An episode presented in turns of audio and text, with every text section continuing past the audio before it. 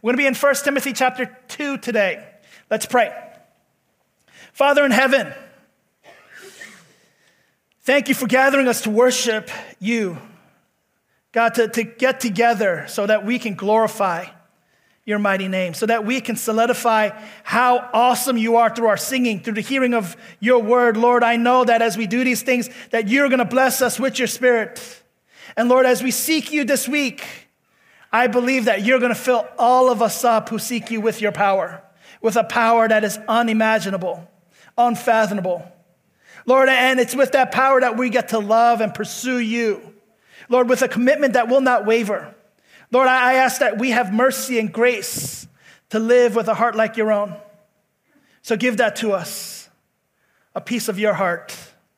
Lord, today I ask the rest of us that as we seek you, as we seek you, that you would heal us from any illnesses, from stresses, from hurts, from pains, from failures. Because, God, we know that we live in a broken world, a sinful world. And that in the midst of that, you chose us to be your children. And, Lord, that we have hope to rejoice, to revel with absolute joy of being in your presence. Give us a fresh encounter today and help us experience your goodness. We pray these things in your Son's holy name. Amen. So, a few weeks ago, we started this brand new series, Church, Why Bother? Like, why bother with church? And it brought us to the book of First Timothy. It brought us to the book of First Timothy, where we started to explore why we bother with church. And so, two weeks ago, despite our hyper individualistic, FOBO filled society that we live in, that's fear of better options, because we know that's why people don't do church. There are better options to do community with, right? We talked about what the church is, who the church is. Last week, we, we shifted gears in, in going from what the church is and who the church is to what the church values the gospel. And what happens when we hold that value hard. And that's what we hold on to fast. Today, we're going to switch gears again and examine what it looks like when the church does what the church is called to do, because the church has a purpose. And so that brings us to chapter 2 in 1 Timothy, where the Apostle Paul writes to a young pastor named Timothy in the church of Ephesus. Let's read that together. 1 Timothy chapter 2, verses 1 through 7. First of all, I urge that supplications, prayers, intercessions, and thanksgivings be made for all people, for kings and all who are in high positions, that we may lead a peaceful and quiet life, godly and dignified in every way. This is good, and it is pleasing in the sight of God our Savior, who desires all people to be saved and to come to the knowledge of the truth. For there is one God and there is one mediator between God and men, the man Christ Jesus, who gave himself as a ransom for all, which is the testimony given at the proper time. For this I was appointed a preacher and an apostle. I am telling the truth, I am not lying, a teacher of the Gentiles in faith and truth. Paul makes it very clear the work of the church is when we gather together, we pray. When we gather together, we pray. That's the work of the church.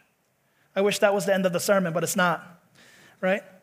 We pray for all people, especially those people who are in power, for the gospel to advance so that God's creation can receive Him. That, that's so simple, right? How, how many people here believe that when we pray, we should be praying for all people. Don't raise your hands. I see some of you, right? All of us, right? All of us should be raising our hands, right? And we know this, right? And we know that this is good. In theory, and in, it's great. We know we should pray for all people.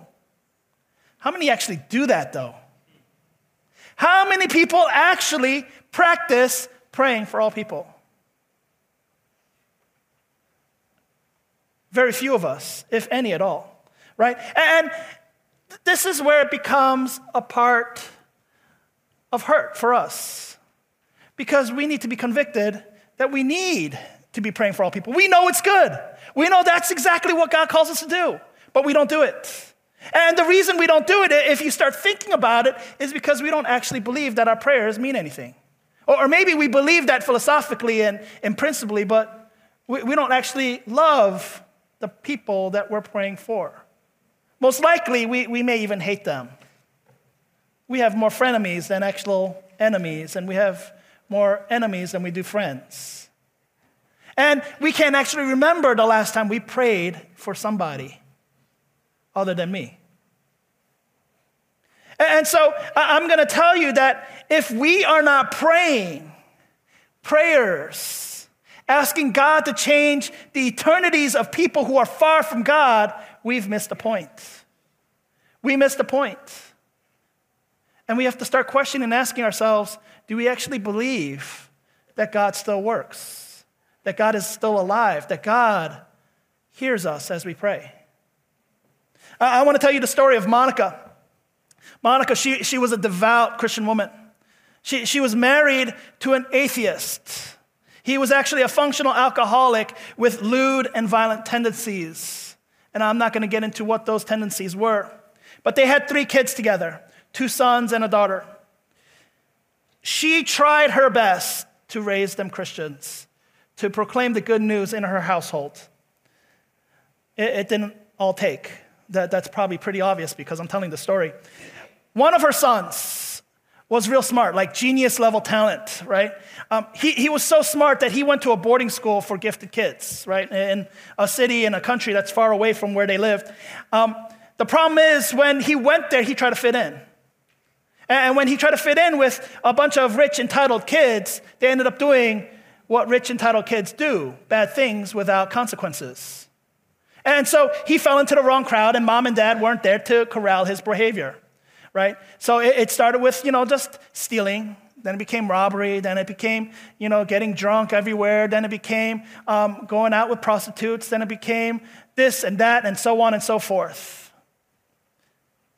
And every single time that Monica had with her son that was now engaging in this behavior, she tried to proclaim the gospel to him, try to evangelize him. That's what all good mothers do, right? Try to change their kid.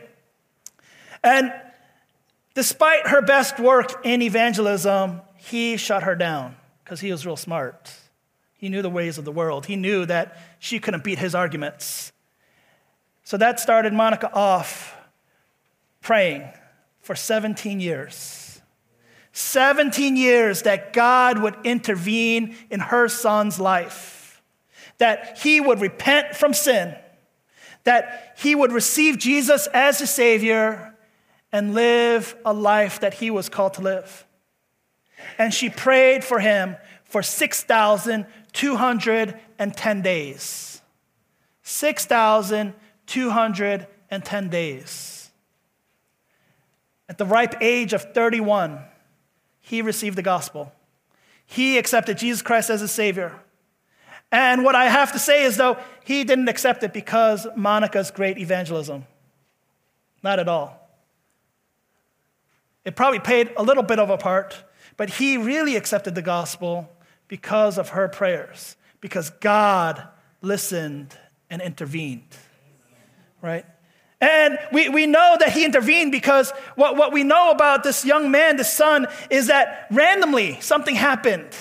He was hung over the next morning when it came to him that he has to open up a Bible, flip to Romans chapter 13, verses 13 and 14.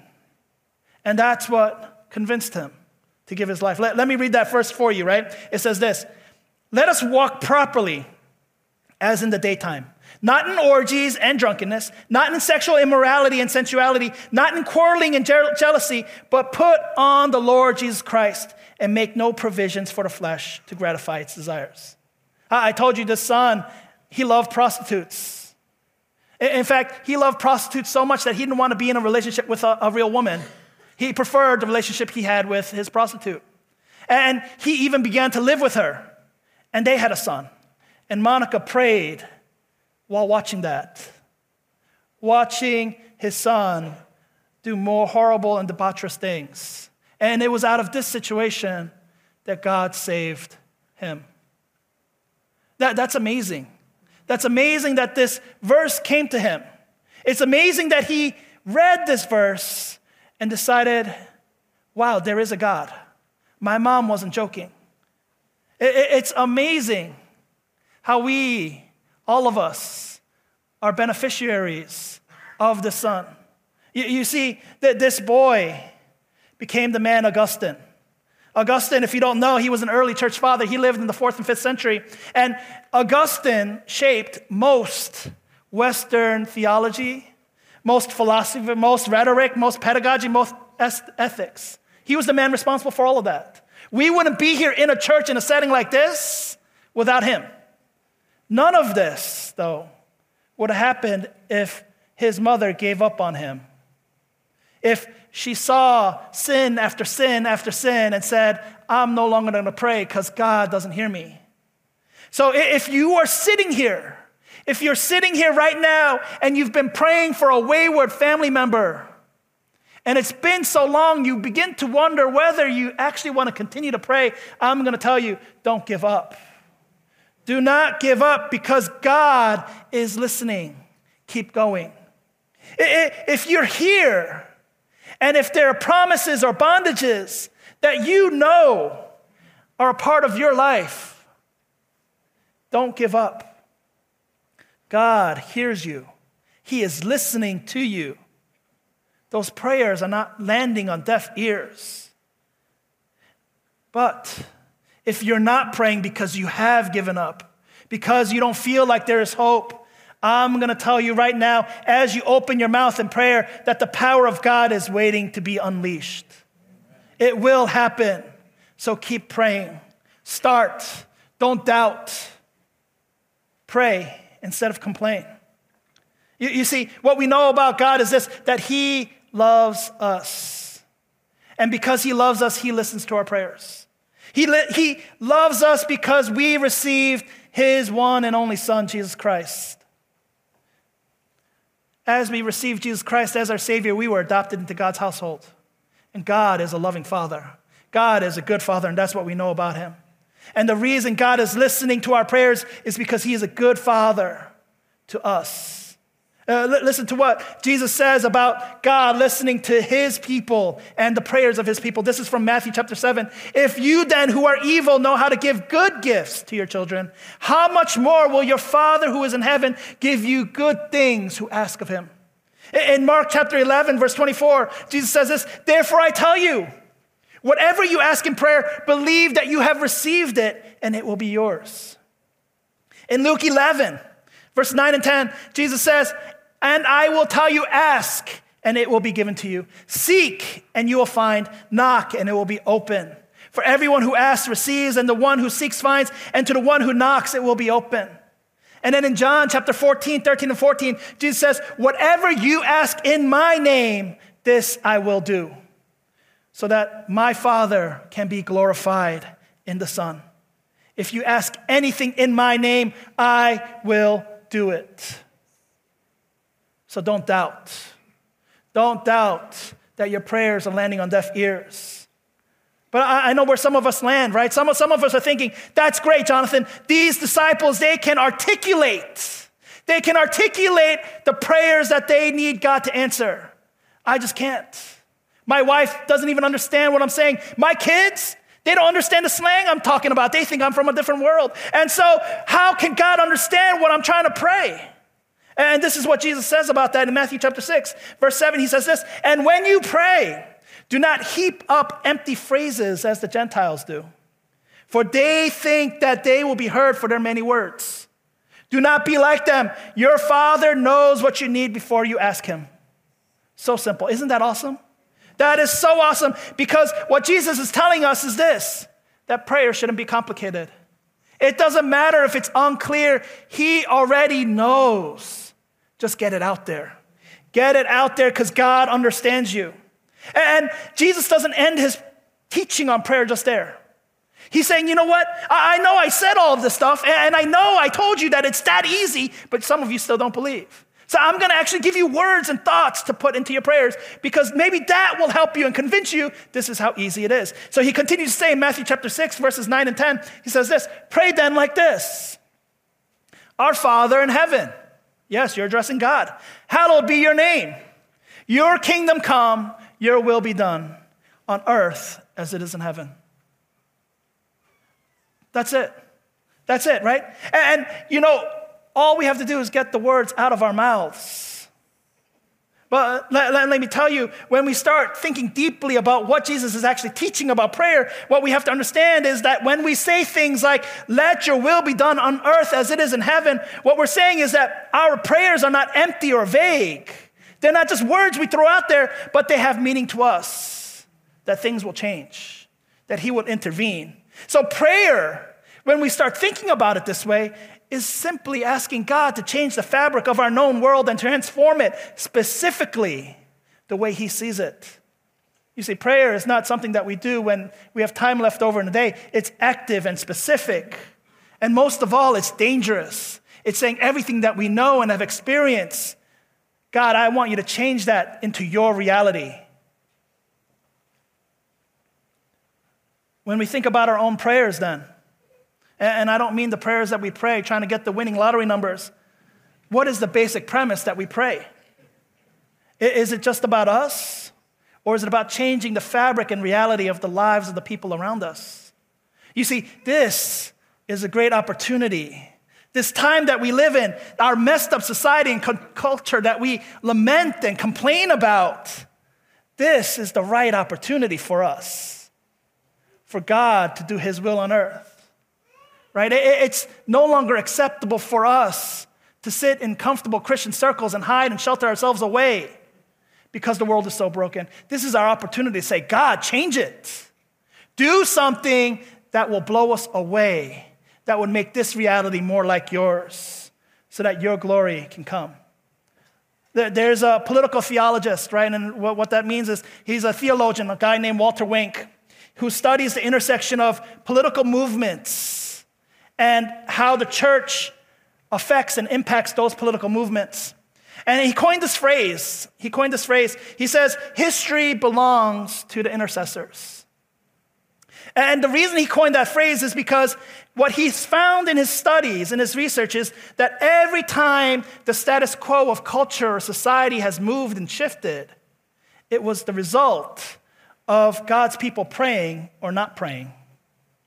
And so he looked at all these big milestones in culture, right?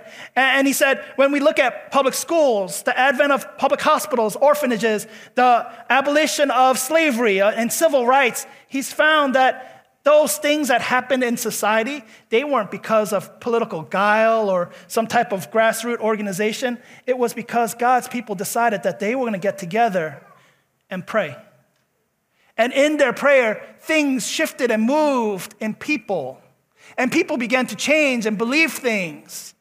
And the will of God was done. And that's the world that we're living in. This is an opportunity for us to participate in the will of God and the work of God in our world. That brings us to our passage today. And the Apostle Paul, when he wrote this, he knew exactly he knew exactly what would happen if God's people, when they got together, would happen. That we would pray, that we would have this opportunity to actively participate and be compelled to participate in God's salvific work for the world. Let, us read verses 1 through 4 in 1 Timothy chapter 2 one more time. Because I want us to see specifically how we need to pray God's will be done. He says, First of all, then, I urge that supplications, prayers, intercessions, and thanksgivings be made for all people. You can underline that phrase, all people. For kings and all who are in high positions, that we may lead a peaceful and quiet life, godly and dignified in every way. This is good, and it is pleasing in the sight of our God, our Savior, who desires all people to be saved and to come to knowledge of the truth. You see, God's will on earth as it is in heaven happens when we start praying for all people, when we pray for government leaders. Because when we pray for these people, all people, all people can be saved and come to the knowledge and truth of who his son is. You see, this is real important. And so, as I was studying this passage this week, I, I was like, why, why does Paul repeat himself? Because supplications, prayers, intercessions, and thanksgiving, those all, we kind of use them all interchangeably as types of prayers. And so I started thinking, well, why does he say it this way? And the more I studied and the more I thought about this, the more I prayed myself. It's because what Paul is saying to Timothy is it's not enough for you to pray one way for all people. There has to be a variety of ways that you pray for people. Because one way of praying doesn't fit all. But when we have all these ways of praying for people, we have a lot to say about these people in prayer. It changes the conversation that we have with God. And so when we're praying not one dimensionally, but multivariately like this, we have much to say about how we want God's kingdom to come in their lives and the gospel to advance. And so it's important for us today to understand what those four methods are of praying. And I just want to go over them with you so that we can put them in practice, right? The first type, and this is how he goes supplication. Supplication simply means to beg, right? It's the type of praying that begs or implores God for needs to be met. A lot of us are good at this type of prayer. God, I need you fill in the blank. Provide it to us. Amen. That, that's most of our prayer. This is where most of our prayers live. I need to be healed. I need food. I need a job. I need a girlfriend. I need a child. I need, I need, I need. And so we're good at this I need. But here's what we, we really have to understand is how far has that gone from us to all people? Probably not very far. Have we even gone to all people? Uh, not, not even all people, we, we won't extend it to all people. Have it gone to somebody in this building, to somebody in your own home. Uh, do you remember the last time you supplicated for the needs of someone else? And if you don't remember that, I'm going to give you a real good solution, right? You can go to the lobby after the service, right? Go say hi to somebody. And don't even ask their names. Don't, don't, don't talk about the weather. We know it's snowy and cold, right? Forget, forget the pleasantries, right? Ask them, how can I pray for your needs now? Simple. Wow, that, that's easy. Just do it, right? That, that's the icebreaker. How can I pray for you and your needs right now? That, that's, that's all you have to do. And then pray for that person. Get their information. Pray for that person. And that's what it means to supplicate for somebody. And Paul says we need to do this. This is the type of prayer we need to engage in for all people for our government leaders so that gospel can advance. And then Paul says, you know what? There's another type of prayer, it's called praying. Praying, right? And what he's talking about is praying for someone is lifting somebody up to a place and a point where they're kind of important to you. It's not an afterthought that you do after you're ready to go to sleep. It's something that's so important to you that you lift their names up to God. Have you lifted somebody's name up to God and said, God, I care for this person. Can you care for this person too? This is the type of prayer that causes us to die to ourselves and say, God, I don't want to talk about me. God, I want to talk about this other person. I'm going to talk about this other person and make him rise or make her rise to the top of my priority list. Make him a part of your priorities. Right? And besides your immediate family, this is what we need to do to lift others up to that level of priority. This is what Paul is saying that we need to do when we pray for all people. This is what changes people. And the third thing he says is intercessions. Intercessions is intervening on behalf of somebody else. Because if you didn't intervene in their lives, their lives would be ruined, right? The reason we intervene in the lives of people, the reason we have interventions is because if we didn't cause their normal, everyday being to change or force them to change, their life would be ruined. So when we intercede for them and ask God, I want you to intervene by changing the fabric of their reality, this is how much you love them. You can't love someone if your heart does not break for them. If your heart does not break for them, just imagine where you would be. Because your life, the way you lived, broke someone's heart that they prayed over you and caused God to intervene in your life. You, the, the reason any of us are here, the reason any of us can claim God and claim Jesus is because somebody's heart broke for us enough that they would intercede on our behalf and say, God, change their lives. Change their lives because without you, they're lost. Change their lives. The lives of my son, of my daughter, of my brother, of my sister, of my uncle, of my grandfather. Change their lives because it breaks your hearts that they're so far from you. And it broke my heart to see them that far. God, change them and intervene in their lives so that something will happen, that they would recognize you as they need you. Then Paul says to Timothy, pray the prayer of thanks. In particular, give thanks for the people, all people, especially those you want to complain about, because complaining is just a waste of time, because complaining doesn't change anything. In fact, it's our worst habit, isn't it? We complain about people. But Paul says, give thanks for them. Give thanks for them because when we pray prayers of thanksgiving, what's going to happen to you, it's going to change the neural pathways in your mind. And what you're going to see is that you see those people that you're giving thanks for, that you want to complain about, in a light that's not colored by your own sinfulness. It gives you a different perspective of who they are, why they are. When we pray this way, these four different ways, when we supplicate for people's needs, when we lift them up to God, when we intercede on their behalf, when we give thanks for them, that's what brings heaven here on earth. Because God's will will move, and it's going to cause us to say a lot of things about a lot of people. And God listens to those prayers specifically. He is not a God that walks away from specific asks. Uh, let, let, me give you an example of how this works, right? So you, you have a boss. This boss made you work your fourth straight day of unpaid overtime, right? Fourth straight day of unpaid overtime. And so it, it's just not enough for you to give thanks to God for that boss, is it? There's only so much thanks you can give about that boss who made you work a fourth straight day of unpaid overtime, right? You need to supplicate for that boss's needs, don't you? Obviously, your boss needs something, like another employee, right?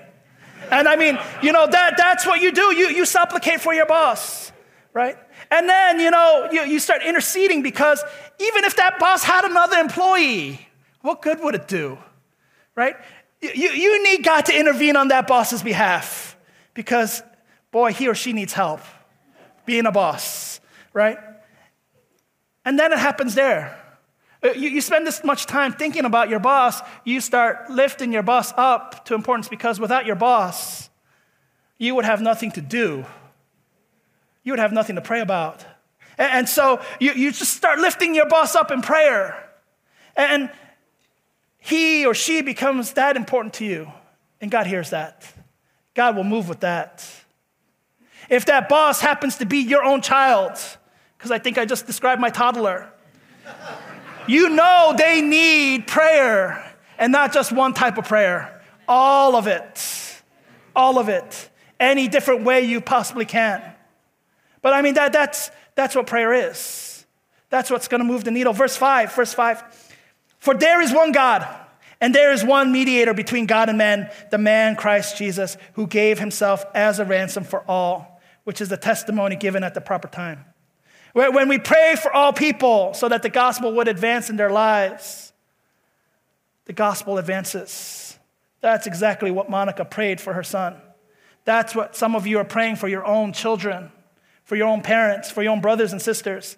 That's why all of us are here, because people prayed over us and for us, and God moved mightily and advanced in our lives. You see, God's heart was broken for his creation.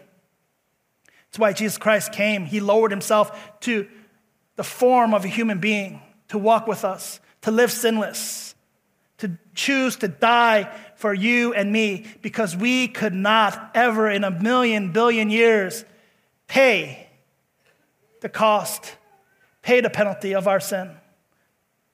That pain that was meant for us, he took it, he bore it. He didn't have to. And then he died. He didn't die naturally, he died the most horrific way possible, bleeding slowly until his very last breath.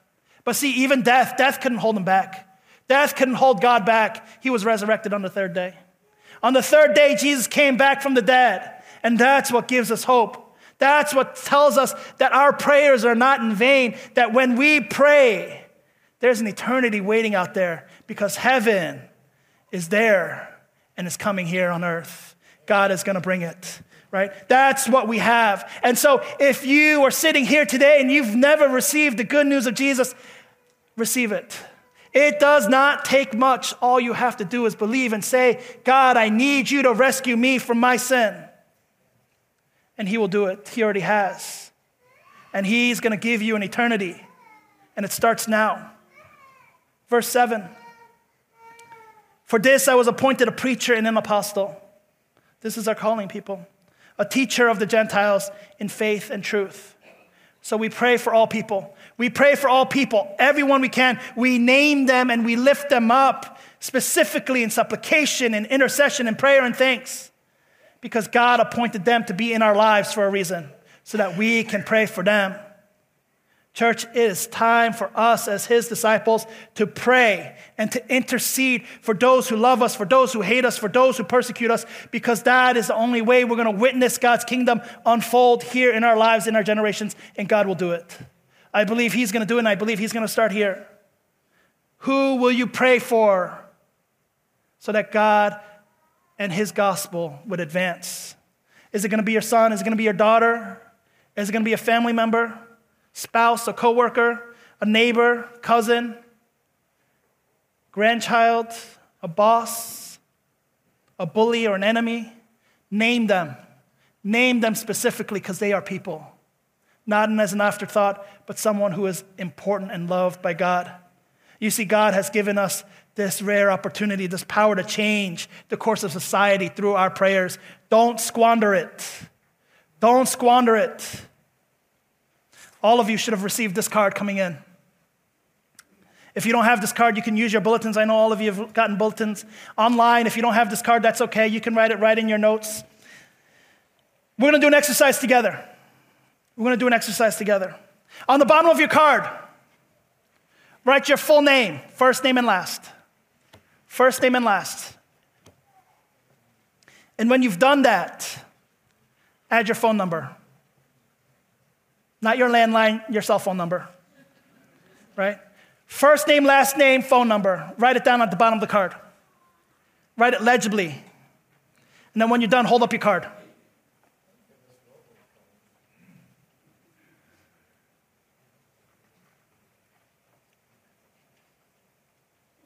Man, some of you have forgotten how to write. You're still going. Okay. This card has nine lines on it, right? It has nine lines on it. I'm going to ask you to use three right now, okay? What you're going to do is on the first three lines of this card, I want you to write the first name and last name of three people that you're going to pray that the gospel advances in their life this year. First name, last name, write their names. First three lines.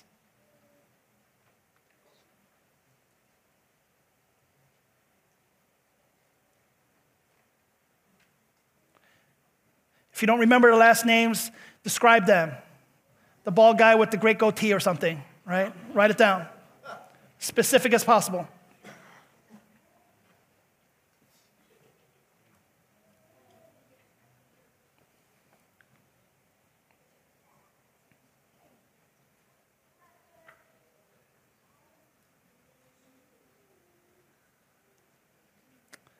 Now's the hard part. And I'm going to give you a few more minutes to write this down. Next to their names, I want you to write specifically how you want God to advance the gospel in their lives. Write specifically how you want God to advance the gospel in their lives. Uh, let me give you some examples if, it, if I'm being you know, kind of generous right now. If they're antagonistic to you or things of faith, ask God to open up the door where they're softer to things of religion and faith. Right? That they should simply receive Jesus as their Savior, and that they're going to do so by coming to church with you. Or, or right, that they would be reconciled with you because you're not talking. you go in a different direction as them. Write it down. Be as specific as possible.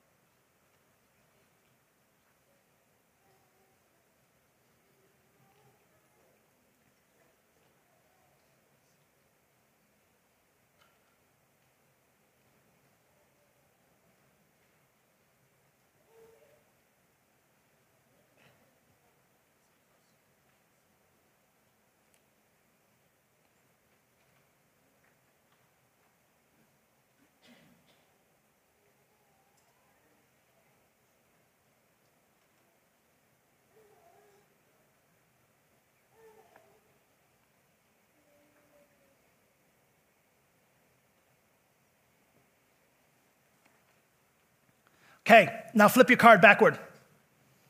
Go to the back. You're black, there's nothing there, right? Here's what I want you to write on top of that card I want you to write how frequently you're going to be praying for these people. Are you going to pray for them every morning, every evening, every morning and every evening, at meal times? But I, I want you to list it specifically. I'm going to pray for this person or these people at lunchtime every day or I'm going to pray every evening before I go to bed, every day or every other day. But I want you to write it right now. The frequency at which you're going to be praying for these people.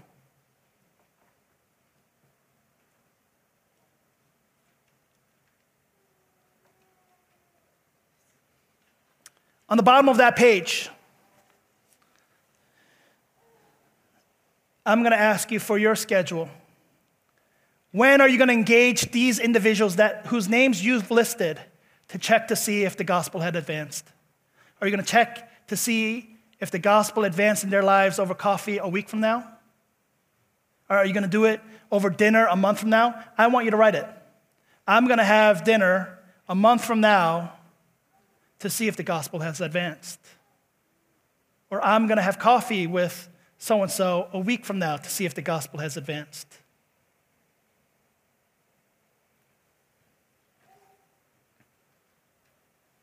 I want to invite the band up, but none of us are going to leave yet.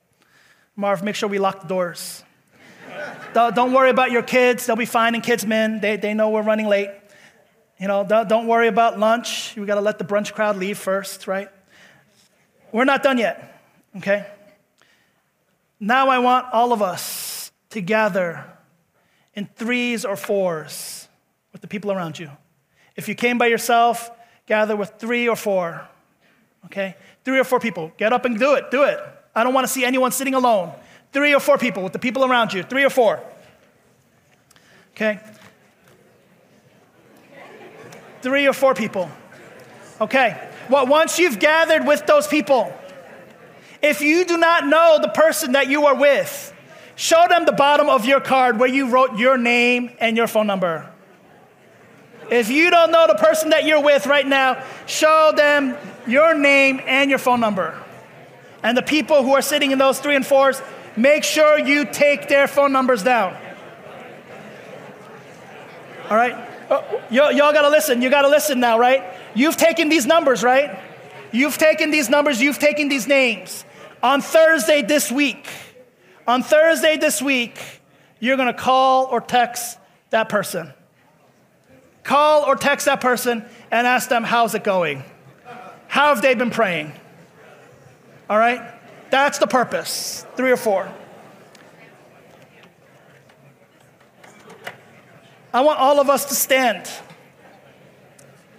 Stand with the three or four that are next to you. What we're going to do is we're going to sing the song. We're going to sing this song and then we're going to pray. We're going to pray for just one name on each of our cards as we're gathered in this group of three or four. Just one name with the, spe- the specific qualities and the specific things that you wrote down on your card already. We're going to pray. All of us are going to take a turn praying out loud with the three or four people that are gathered with you.